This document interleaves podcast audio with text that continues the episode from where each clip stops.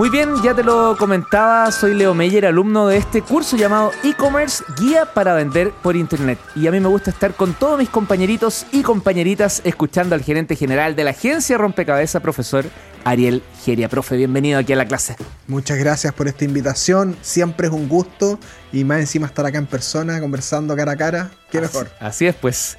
Ya, profe, em, en la primera clase nos contaste la base. ¿Qué es, qué no es comercio electrónico? ¿Cómo abordarlo? ¿Cuáles son los primeros pasos? Y entiendo que ahora, ya lo decías al inicio, vamos un poquito a trabajar en el posicionamiento orgánico y en el cómo hacernos visibles. Así es.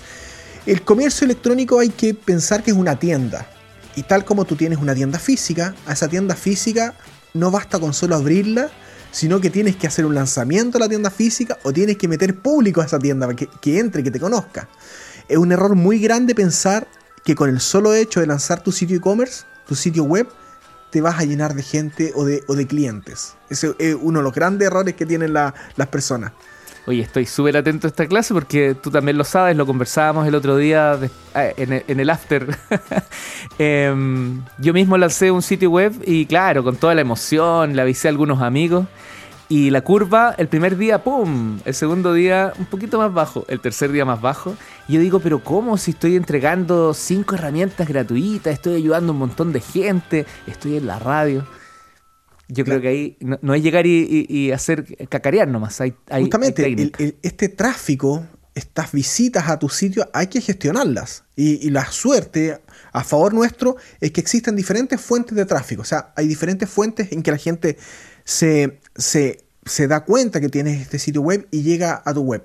Vamos con la más importante. Vamos. Vamos, la más importante es estar en los motores de búsqueda o estar en Google. El tráfico orgánico es la principal fuente eh, la más saludable de, cualquier, de, cualquiera de, de los visitantes que llegan a nuestro sitio y tenemos que preocuparnos de que nuestro sitio esté bien construido, tenga contenido, tenga una serie de características para que Google lo tome en cuenta, lo sienta relevante y lo posicione ojalá en las primeras, en las primeras búsquedas un emprendedor, emprendedora no tiene por qué saber construir un sitio web. Em, ¿cómo, acortamos esa brecha entre, entre quiero tener un sitio web, pero quién lo hace?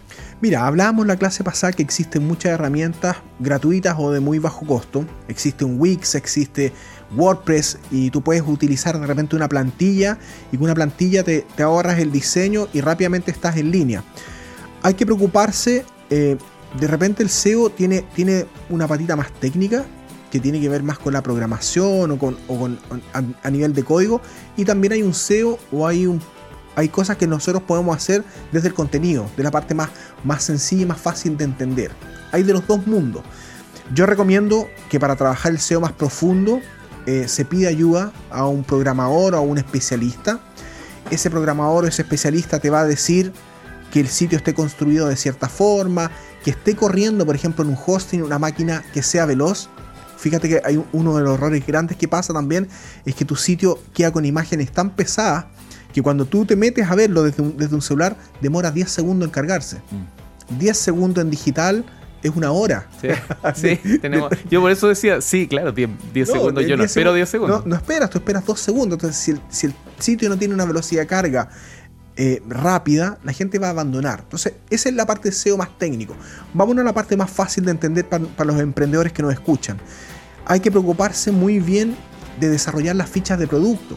Si tú tienes un e-commerce y, por ejemplo, vende parrillas, las parrillas tienes que preocuparte que la ficha de producto esté súper desarrollada. Ojalá con fotos de diferentes ángulos, ojalá con una descripción técnica de la parrilla. Mira, una parrilla de mental, tiene un metro veinte de altura, eh, tiene tales características. esa descripción técnica sirve mucho, no solo para el usuario que la quiere comprar, sino que increíblemente sirve para que Google, cuando la gente pone busco parrilla de un metro veinte, aparezca tu ficha de producto.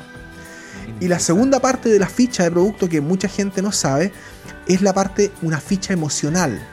La ficha, ¿Cómo es eso? La ficha emocional es, se trata de todo el contenido que va abajo de la, de la parte técnica y que tú describes un poco la parrilla. Y tú podrías poner esta parrilla es especial para hacer un asado con amigos o para disfrutar en familia. Y tú dices, ¿y por qué la gente pone eso? Porque cuando tú buscas en Google, mucha gente no pone busco parrilla de acero inoxidable un metro veinte, sino que mucha gente pone en Google busco una parrilla para hacer asados con la familia o con amigos. Entonces, esa descripción emocional te ayuda también a que tu ficha de producto ranquee lo más arriba posible. Mira, qué interesante, está bueno ese concepto emocional, no, no lo había pensado así, efectivamente, pues uno tiene que escribir o posicionar ese sitio web eh, como se buscaría. Exacto. está bueno. Empatizar con la búsqueda de las personas. Y de hecho, si tú vas a, a los grandes retailers y puedes ver una ficha de producto como para sacar de ejemplo, de repente está toda la descripción técnica de los centímetros, materialidad, etcétera, y, aparecen párrafos muy grandes de temas, de temas emocionales o descriptivos. Parrilla especial para el 18 de septiembre, con esto no te perderás ninguna fiesta, no sé, porque es como la gente busca. Así claro. súper bueno. La red interesante. Hoy estaba revisando redes sociales, tú sabes que los alumnos y alumnas siempre se conectan con nosotros, como no lo podemos hacer por llamado, por tema de tiempo, para, para no interrumpir la clase, lo hacen con el hashtag Academia en ADN. Y piden precisar clarito qué es el SEO. El SEO, eh, exacto, es el Search Engine Optimization o optimización para los, en los motores de búsqueda. Eso es, optimizar nuestro sitio, optimizar eh, nuestro e-commerce en este caso, para que aparezca en los motores de búsqueda. Perfecto. SEO. SEO. Y, hay otro, que, otro tipo de... Es que mucha gente lo confunde con el SEM, que es SEM, que en el fondo es la optimización. Esa tiene que ver con marketing. La M tiene que ver con, marketing y en el fondo es cómo tú pagas publicidad para aparecer en los motores de búsqueda, no de forma orgánica. Claro, ahí está la gran diferencia. Quedémonos con lo orgánico porque pucha que nos gusta no tener que pagar ahí publicidad. Por lo menos hacer esa primera parte de la pega, aprender, y ahí yo creo que esas buenas prácticas se llevan al momento de crear anuncios eh, de marketing. Claro, claro. Además que mira, el tráfico orgánico tiene, tiene una ventaja muy positiva que tú la vas trabajando en el tiempo, no es rápida de, estar arriba, pero una vez que lo vas logrando, también perdura. Versus que el marketing, cuando tú tienes que invertir en una campaña publicitaria, eh, tú puedes invertir el día de mañana y automáticamente el tráfico se te dispara. Tú dejas de invertir y te vas a cero. Esa es la segunda fuente de tráfico de la que estamos conversando. La segunda forma de, llevar gente a tu, a tu e-commerce es con publicidad pagada. Yo recomiendo siempre hacerla también. No podemos solamente quedarnos con el tráfico orgánico, porque como dije yo, demora mucho en desarrollarse. Tarea para la casa ya. Hay que hacer campañas de, hay, hay que hacer campañas de pago. Muchas personas estarán diciendo, chuta, ¿cuánta plata necesito yo para hacer una campaña? Mira, puedes hacer una campaña desde 100 mil pesos mensuales. O sea, ya con 100 mil pesos puedes hacer una campaña en Google, puedes hacer una campaña en Meta, en Facebook, Instagram, que te derive tráfico a tu e-commerce. Y me parece, corrígeme si no es así, pero por años fue así. La primera campaña normalmente te entregan cierta cantidad de dólares, por lo menos Google, para que la implementes. Mira, me, pillaste, me pillaste, no, no, Ah, en línea lo voy a buscar. Busquémoslo en línea. Qué, bueno, busquémoslo porque no, estoy seguro. Yo sé que de repente Google te entrega, te entrega cupones de 25 dólares o de, 50 dólares. Si te los entrega eh, de repente para incentivar que tú inviertas, pero no, sé si siempre es en la primera campaña. Sí, o a veces te lo entrega cuando tú ya haces una inversión, si inviertes 50 te entrego 25 extra, por así decirlo. Pero de algún modo u otro hay siempre incentivos eh, buen punto el que pones, no quiero asegurarlo, pero si lo buscas en Google siempre hay como algún incentivo para que tú empieces, por lo menos en la plataforma de ellos, a hacer tu primera campaña. y las campañas de pago, como te digo, son muy importantes para llevar tráfico.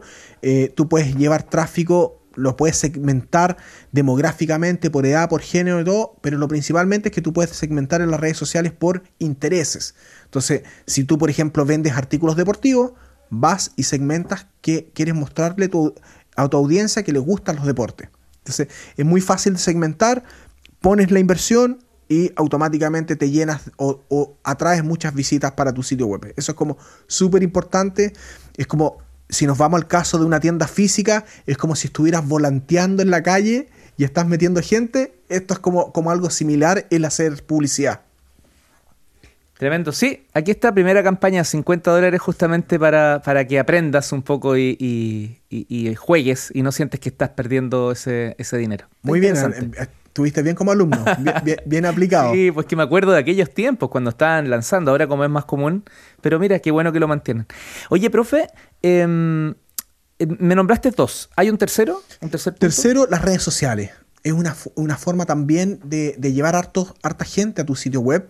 Las redes sociales, eh, en la medida que tú vas abriendo un Instagram, vas abriendo un Facebook, vas abriendo un Twitter, un LinkedIn, vas subiendo contenido en estas redes sociales y puedes hacer invitaciones, puedes hacer llamados, puedes mostrar el catálogo de productos y la gente lo ve en estas redes sociales, pincha y se dirige hacia tu sitio web. Así que las redes sociales también son una fuente de tráfico súper importante. Eh, de, de las número 3 de las más importantes, diría yo. Yo, yo más o menos la ranqueo. Tráfico orgánico para mí es el más relevante porque convierte más. También eso es algo que te voy a explicar a continuación. Segundo lugar, el tráfico pagado. Tercer lugar, las redes sociales. ¿Qué quiere decir que convierta más, Leo? Más o menos en el mundo de los e-commerce, cuando te llega a visitar 10 personas o 100 personas, porque son números muy grandes, cuando te visitan 100 personas, más o menos en e-commerce solamente te compra una. En el mundo del e-commerce, usualmente las tasas de las tasas de compra de transacción es un 1% de las visitas que tú recibes. Pues sí, chuta. Cuando eso eh, tiene un mejor eh, comportamiento es porque algo estás haciendo bien. Estás haciendo bien y tiene que ver con la usabilidad y lo podemos hablar en otro capítulo, pero, pero más o menos hay que quedarse con el número de un 1% o un 1,5% de conversión. El tráfico orgánico tiene la gracia de que siempre convierte el 2% más. Porque la gente que llega es gente que está buscando, es decir, está muy interesada en un producto te encuentra por Google, llega y por lo tanto tiene dos a cuatro veces más posibilidades de cerrar un trato que una persona que llegó, por ejemplo, por una publicidad. De repente uno está navegando en Instagram y pincha sin querer un banner porque es pequeñito, etc. Entonces caes en un sitio y te vas. Entonces, por eso en, de repente las tasas de cierre de una campaña puede ser un 0,5%. No hay que asustarse, no estamos votando la plata. Pero esas son las tasas de, las tasas de cierre de cada una de las fuentes de tráfico. Está interesante, además que si, si, uno se preocupa bien va generando una comunidad, que esas personas a lo mejor ahí no te compraron, pero se quedan cerca para ir siguiendo en el tiempo tus productos, tus servicios, ¿cierto? Así es. Vamos a la tercera fuente, a la cuarta fuente de tráfico. En la medida que tu sitio empieza a ser más conocido, tú tienes una, una URL, un nombre, y ahí viene lo denominado el tráfico directo cuando ya la gente te reconoce, justamente lo que me estás diciendo tú, ya es una comunidad que te ha visto, una comunidad que quizás ha comprado en el pasado, ya entra y digita directamente. Y llega la gente a un tráfico directo que se le llama. Es como, es como vámonos al, mundo de las tiendas físicas. Es como si yo sé dónde está, una tienda, tomo el auto, voy y manejo directo a la tienda. Eso sería un tráfico directo. Porque no vi publicidad, no hubo nada que me influenciara. Yo quería una parrilla y fui a la tienda. Mira. ¿Me? Entonces, esa es la cuarta fuente de tráfico. Vámonos, vámonos a una quinta también, que tú lo haces muy bien: el marketing de contenido. Generar contenido valioso, por ejemplo, tener un podcast, tener un programa en la radio, generar un contenido, un ebook. Eh, de repente tú, tú cuando generas contenido como un podcast o un, un ebook, en ese ebook o en ese podcast no estás ofreciendo parrillas a 99.990 pero tú, por ejemplo, tienes un podcast de que te enseña a preparar buenos asados. Y estás una hora hablando de, del chimichurri, del carbón, de una serie de cosas. Y ese, y ese contenido es tremendamente valioso para mucha gente. Y durante el contenido se va hablando sobre las parrillas o se sabe que ese programa lo auspicia ciertas parrillas, etcétera, etcétera. Entonces, ese marketing de contenido tremendamente valioso como un recetario, cosas así, también te ayuda que la gente te recuerde y vaya a tu sitio web. Me regala 30 segundos de confianza, así, antes el minuto, pero 30 segundos nomás, pero después no me la cobre como poniéndome en uno. ¿Sí? ¿Puedo? Sí, claro. ¿Le gustan los asados, profe? ¿No? Porque ha dado tres ejemplos ya de los asados. Yo, me muestro el asado y el deporte. Eso es, las cosas que me gustan. No, ya, sin enojarse. no, es, para que se entienda, para que se entienda más, sencillo. Tenemos el tráfico directo, tenemos el, el tema de como les dije también de, redes sociales. Otra fuente de tráfico importante, Leo, es el email marketing.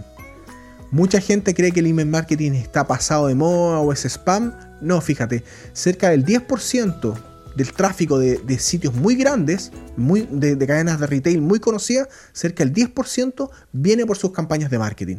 Pero, eh, o sea, no, pero el, el asunto es todo. El asunto es muy importante y yo te diría que el otro 50% lo hace la calidad de la base de datos. Si a ti te venden una base de datos que tú no tienes idea quién está dentro y le mandas un correo promocional de ropa y, no sabes quién hay dentro, no, no, va, no, va, no va a enganchar.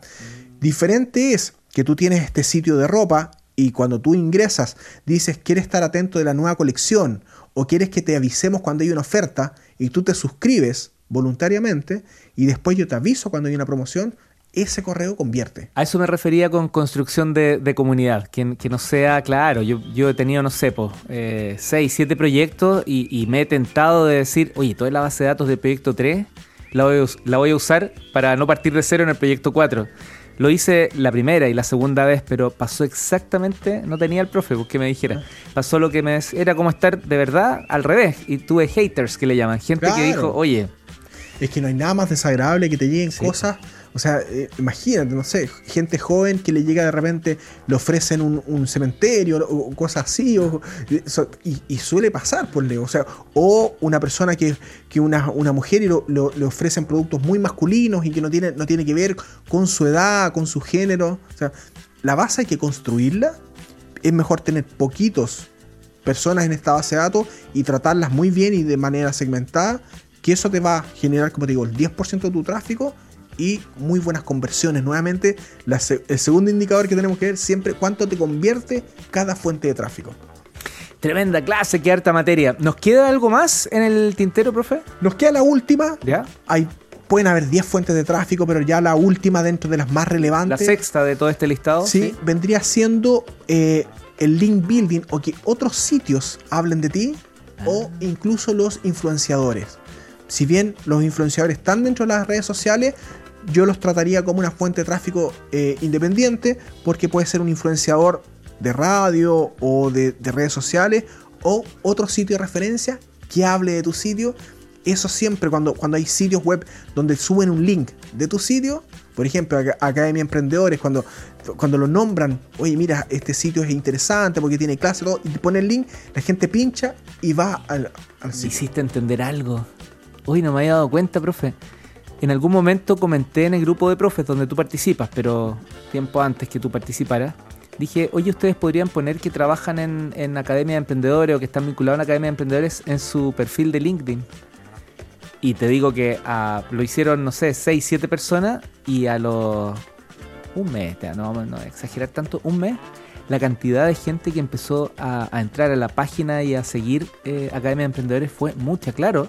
No hicieron difusión, pero sí pusieron en su perfil profesional que son profesores en Academia de Emprendedores. Claro, ¿viste? Y esos son sitios satélites o otros satélites, otros influenciadores, embajadores que ponen un link de, de, este programa o de lo que sea y mucha gente llega por eso. Entonces, es una fuente también importante de tráfico.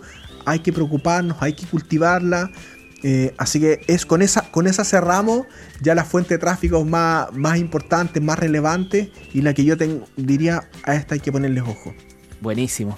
Mucha materia. Espero que la prueba no esté tan cargadita todo, pero, pero no, también está muy interesante y útil. Profe, Ariel Geria, gerente general de la agencia Rompecabeza, muchas gracias por la clase de hoy y nos vemos en, en dos semanas más. Vuelves a los lunes. Este se suspendió por fútbol, pero ya en dos lunes más te tenemos de regreso aquí. Perfecto, cuando tú me llames yo voy a estar acá a disposición dando, hablando un poco de e-commerce, de marketing digital, de todo esto que me apasiona. Abrazo, que estés muy bien, gracias profe. Chao. Chao.